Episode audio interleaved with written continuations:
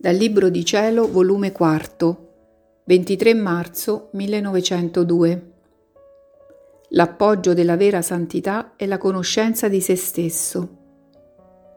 Dopo aver molto stentato è venuto il mio dolcissimo Gesù e mi ha detto, Figlia mia, l'appoggio della vera santità sta nella conoscenza di se stesso. Ed io davvero?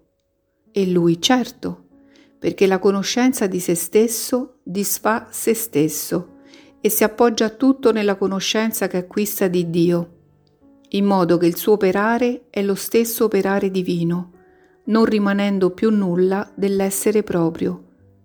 Poi ha soggiunto, quando l'interno si imbeve, si occupa tutto di Dio e di tutto ciò che a lui appartiene, il Dio comunica tutto se stesso all'anima quando poi l'interno si occupa ora di Dio, ora di altre cose, il Dio si comunica in parte all'anima.